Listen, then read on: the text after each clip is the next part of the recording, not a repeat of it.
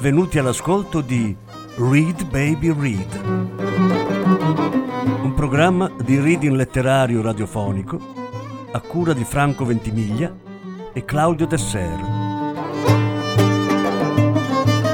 Voce Franco Ventimiglia. Regia Claudio Desser.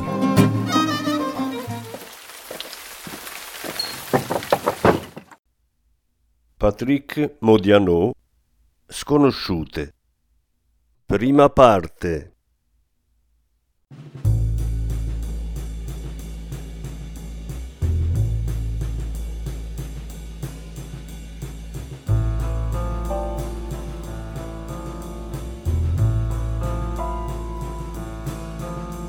Où sont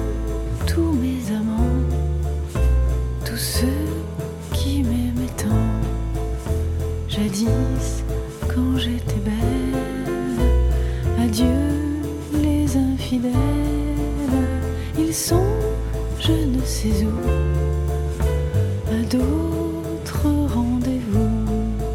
Moi, mon cœur n'a pas vieilli pourtant. Où sont tous mes amants?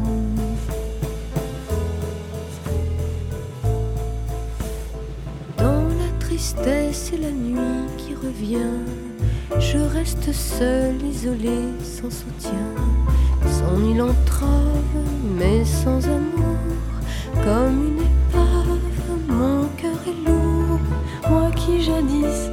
connu le bonheur, les soirs de fête et les adorateurs, je suis esclave des souvenirs, et cela me fait souffrir. Où sont tous mes amants, tous ceux qui m'aimaient tant Jadis, quand j'étais belle, adieu les infidèles. Ils sont je ne sais où, à d'autres rendez-vous. Moi, mon cœur n'a pas vieilli pourtant. Où sont tous mes amants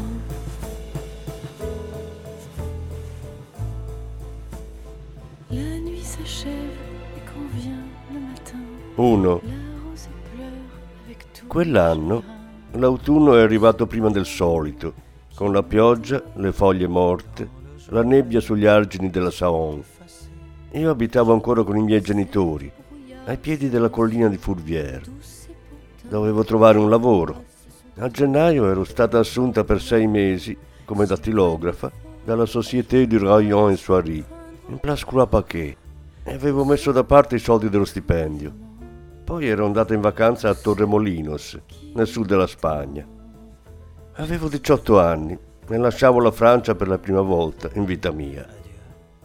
Sulla spiaggia di Torremolinos avevo conosciuto una donna, una francese, che viveva laggiù da molti anni insieme al marito e si chiamava Mireille Maximoff. Era bruna, molto graziosa. Lei e suo marito gestivano un alberghetto dove avevo affittato una stanza. A quanto mi aveva spiegato, l'autunno seguente avrebbe soggiornato a lungo a Parigi, ospite in casa di amici di cui mi aveva lasciato l'indirizzo. Le avevo promesso di andare a trovarla a Parigi, se ne avessi avuto l'occasione. Al ritorno, Lione mi era sembrata assai buia. Vicino a casa mia, sulla destra, lungo la salita di Saint-Barthélemy, si trovava il collegio dei Lazzaristi, edifici addossati al fianco della collina, facciate lugubri che incombevano sulla strada. Il portone era incavato dentro un grande muro. Per me Lione, durante quel mese di settembre, è il muro dei Lazzaristi. Un muro nero su cui a tratti si posavano i raggi del sole d'autunno. Allora il collegio pareva abbandonato, ma sotto la pioggia il muro era quello di una prigione e io avevo l'impressione che stesse lì a sbarrarmi l'avvenire. Ho saputo da una cliente del negozio dei miei genitori che una casa di moda cercava delle indossatrici. A quanto diceva pagavano 800 franchi al mese, 200 in più rispetto alla Société de Rayon et Soierie. Mi ha dato l'indirizzo e io ho deciso di presentarmi. Al telefono una donna mi ha detto in tono autoritario di recarmi, nel tardo pomeriggio di un giorno della settimana successiva, al numero 4 di Rue Grolet. Nei giorni successivi ho finito per convincermi che dovevo a tutti i costi ottenere quel lavoro di indossatrice, per quanto non mi fosse mai venuto in mente prima. Così forse avrei avuto un buon motivo per lasciare Lione e andarmene a Parigi. Via via che l'ora dell'appuntamento si avvicinava, l'ansia cresceva. Ne andava della mia vita, testa o croce. Mi dicevo che se non mi avessero assunta non si sarebbe mai più presentata un'occasione simile. Chissà se avevo qualche possibilità. Come vestirmi per superare l'esame? Non che avessi da scegliere. I miei unici abiti in ordine erano una gonna grigia e una camicia bianca. Mi sono comprata un paio di scarpe blu scuro con un po' di tacco. La sera prima, chiusa nella mia camera, mi sono infilata la camicia bianca, la gonna grigia, le scarpe blu scuro e poi stavo là, in piedi, immobile, davanti allo specchio dell'armadio a domandarmi se quella ragazza ero proprio io. L'idea mi ha fatto sorridere, ma il sorriso si è raggelato al pensiero che l'indomani era in gioco la mia vita. Temevo di arrivare tardi all'appuntamento e perciò ero partita da casa con un'ora di anticipo. Arrivata in Place Belcourt, pioveva e io mi sono rifugiata nell'atrio dell'Hotel Royal. Non volevo presentarmi alla casa di moda con i capelli bagnati, ho detto al portiere dell'albergo che era una cliente e lui mi ha dato in prestito un ombrello.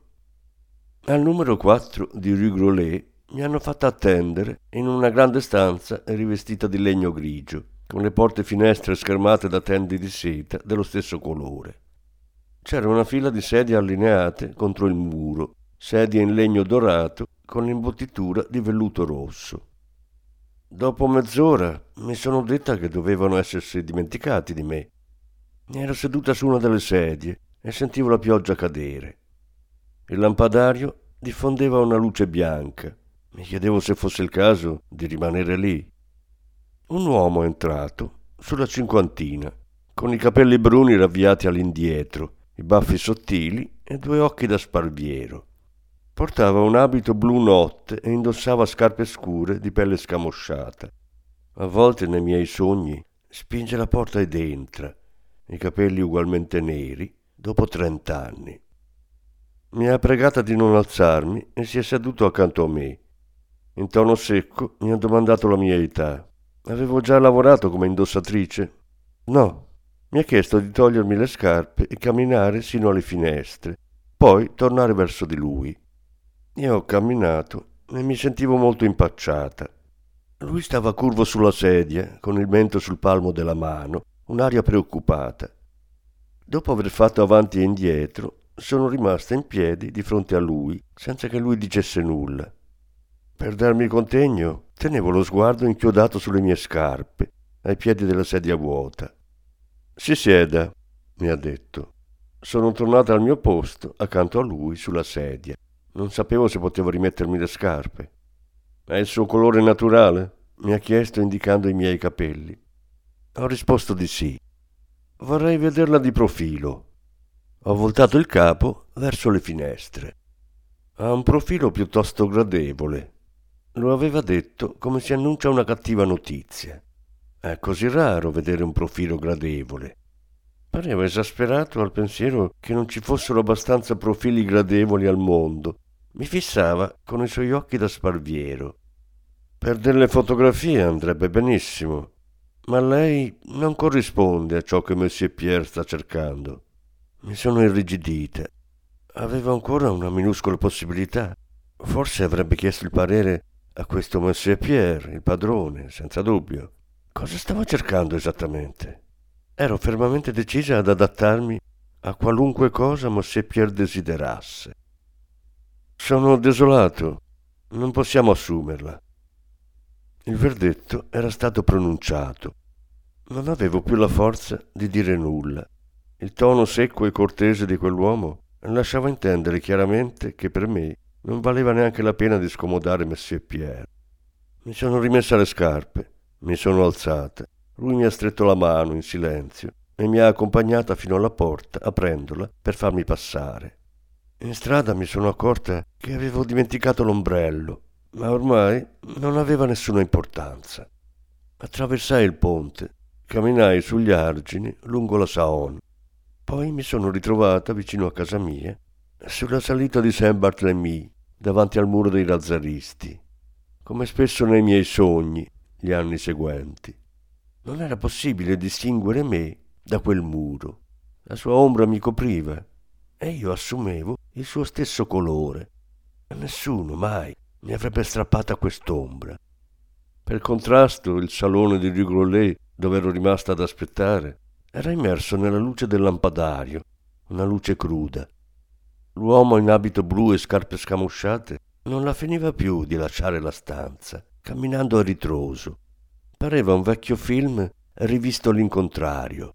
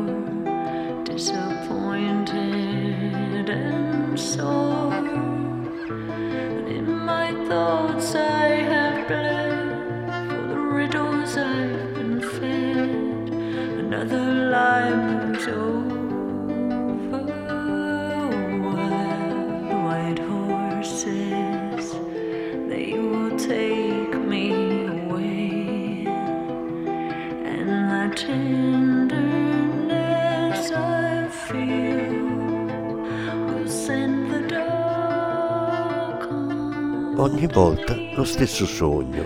In capo a qualche anno il muro dei lazzaristi era meno scuro e certe notti un raggio di sole al tramonto lo rischiarava.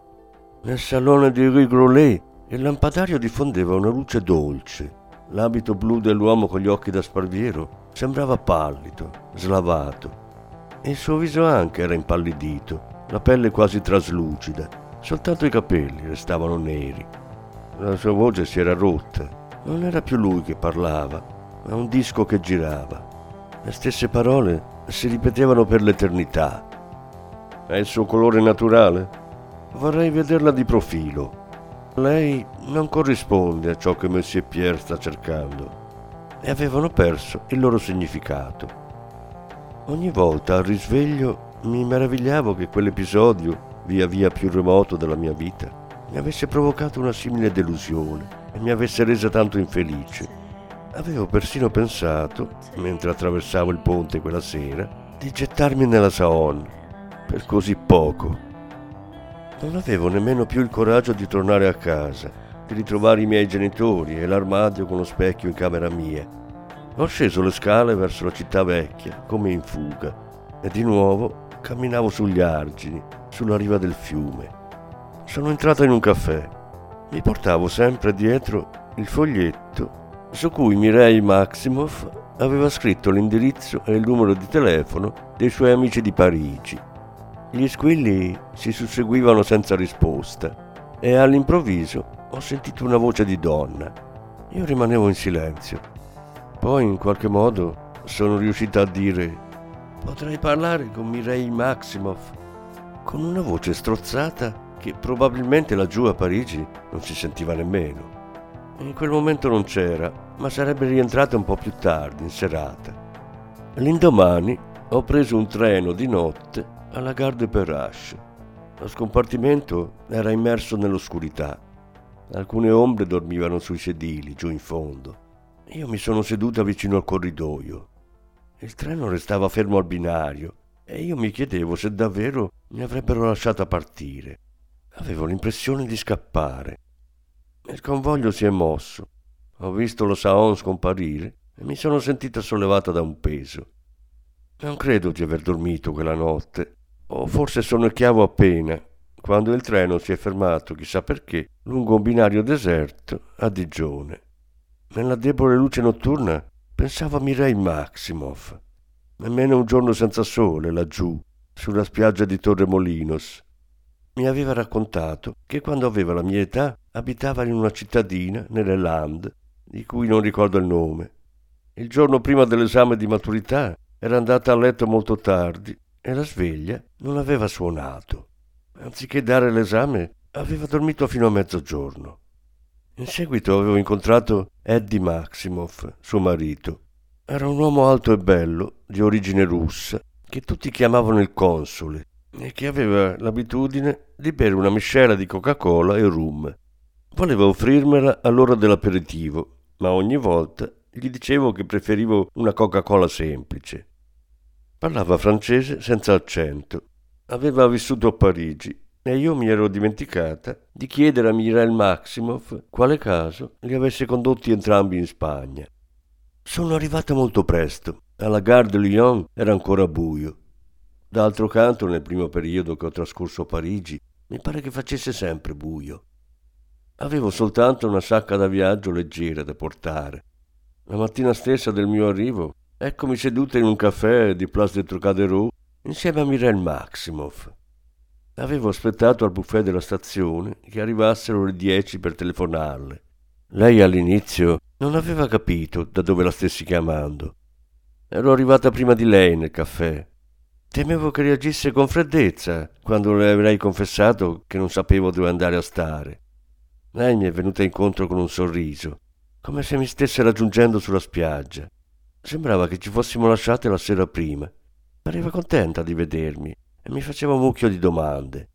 Le ho raccontato tutto, il mio appuntamento nella casa di moda, il tono secco del tizio con gli occhi da sparviero, che ancora udivo la notte prima, dopo digione, nel dormiveglia.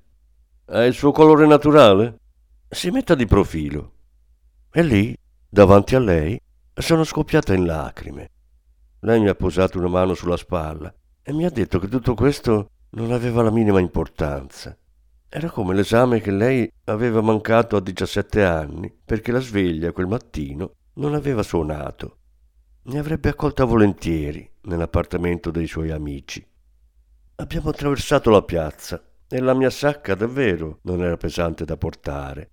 Pioveva come a Lione, ma la pioggia, anche quella, sembrava leggera. L'alloggio era al fondo di Rue Vineuse. I primi giorni mi portavo dietro il foglietto su cui erano scritti l'indirizzo e il numero di telefono, in caso mi fossi persa. Un appartamento dalle pareti chiare. Nel salone praticamente non c'era neanche un mobile. Lei ha aperto la porta di una stanzetta con una parete interamente rivestita di libri. Dall'altro lato un divano di velluto grigio. Nessun armadio con lo specchio. La finestra dava su un cortile. Voleva andare a prendermi delle lenzuola, ma le ho detto che non era il caso per il momento. Ha tirato le tende. Io avevo posato la mia sacca vicino al divano, senza aprirla. Mi sono addormentata molto in fretta. Sentivo la pioggia cadere nel cortile e quel suono mi cullava. Di tanto in tanto mi svegliavo e ogni volta scivolavo dolcemente nel sonno. Salivo ancora verso Saint-Barthélemy e sulla destra, che sorpresa, il muro dei lazzaristi era scomparso. Non restava che una breccia aperta su Place de Trocadero Pioveva, ma il cielo era chiarissimo, azzurro pallido.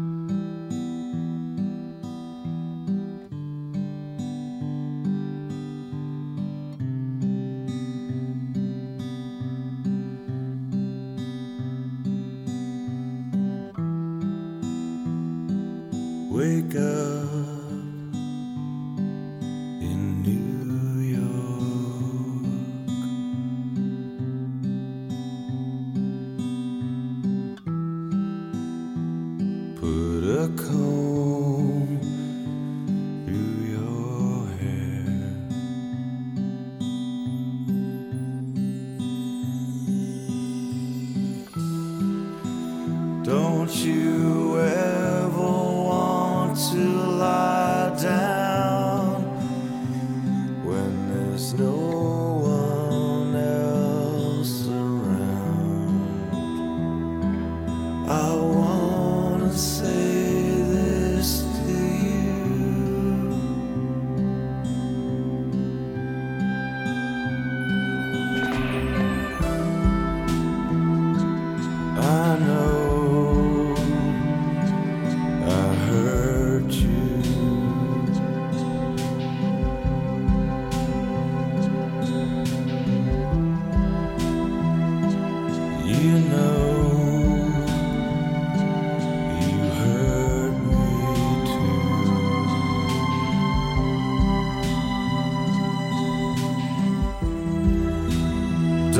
you ever want to lie down? Close your eyes and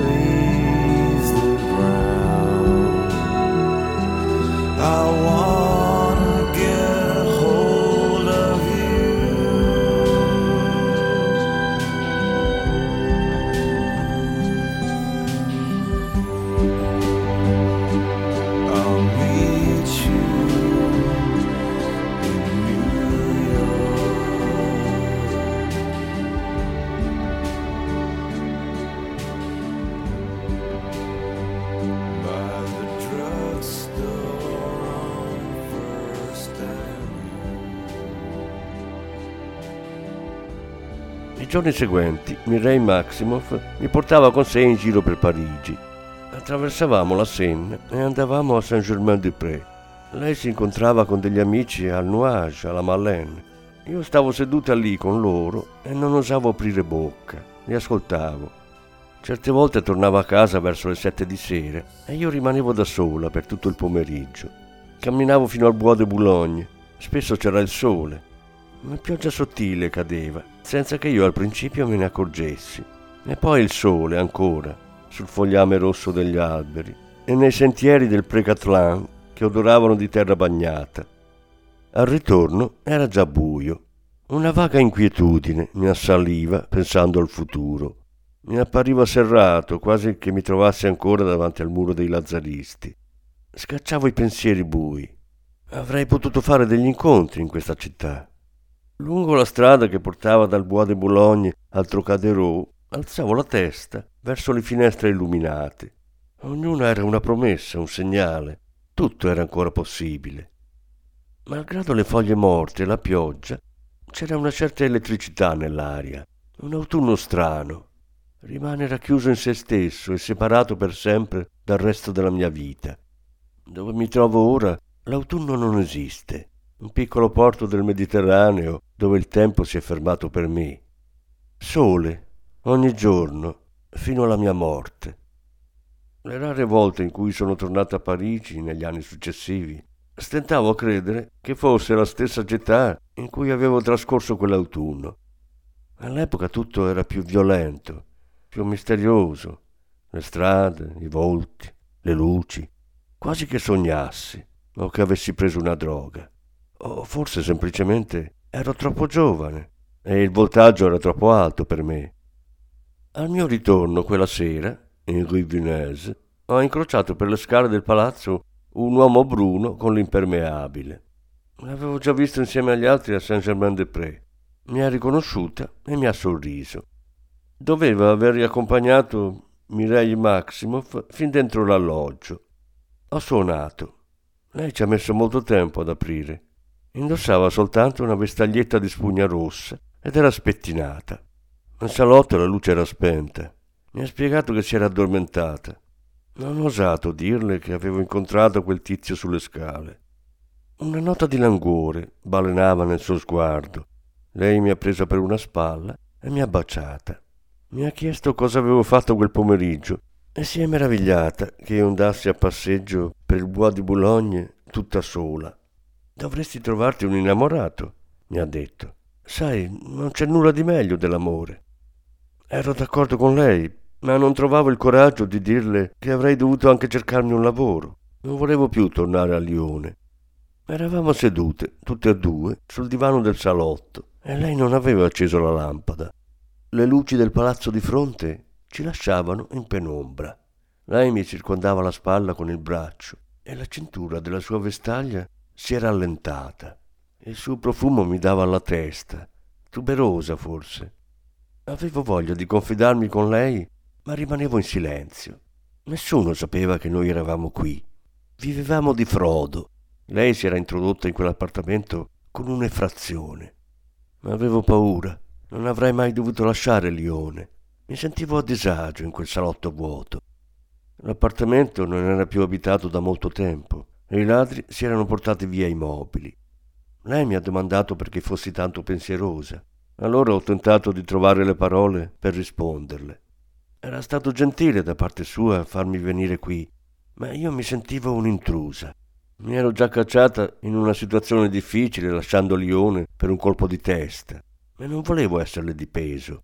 Avrebbe avvertito i proprietari del fatto che mi aveva accolta qui, ma li conosceva davvero? Per parlare con franchezza, a volte mi chiedevo se tutte e due noi avessimo il diritto di stare lì e temevo che i proprietari tornassero all'improvviso per scacciarci. Lei è scoppiata a ridere. Con la sua voce dolce, quella tranquillità e quella naturalezza che le invidiavo, ha dissipato il mio terrore.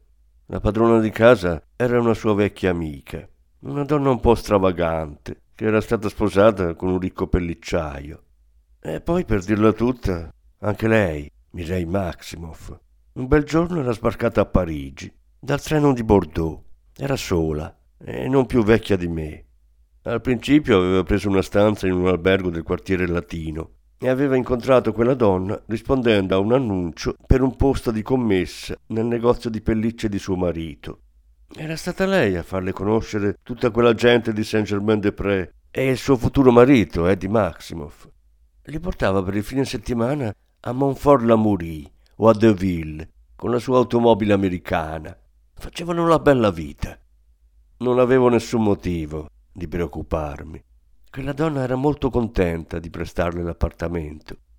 Allora ho trovato il coraggio di dirle che comunque ero preoccupata per il futuro. Che fine avrei fatto a Parigi senza un lavoro? Mi ha guardata un istante in silenzio. Anch'io, mi ha detto, avevo paura quando sono arrivata a Parigi, ma le cose finiscono per sistemarsi. Non immagini che fortuna sia avere tanti anni davanti a te.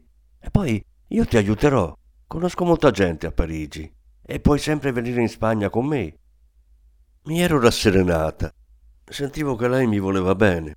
Bastava aver fiducia in lei e la vita diventava bella.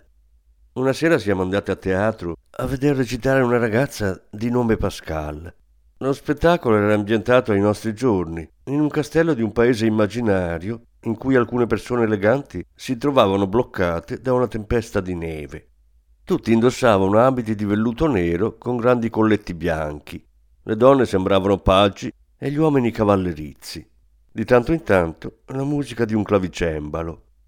Il grande salone era illuminato da candelabri.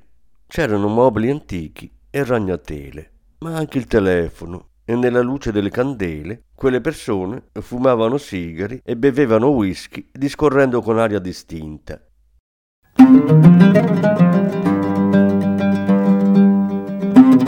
Avete ascoltato Read Baby Read, un programma di reading letterario radiofonico a cura di Franco Ventimiglia e Claudio Tesser. Grazie per l'ascolto, alla prossima settimana. La successiva parte sarà trasmessa la prossima settimana.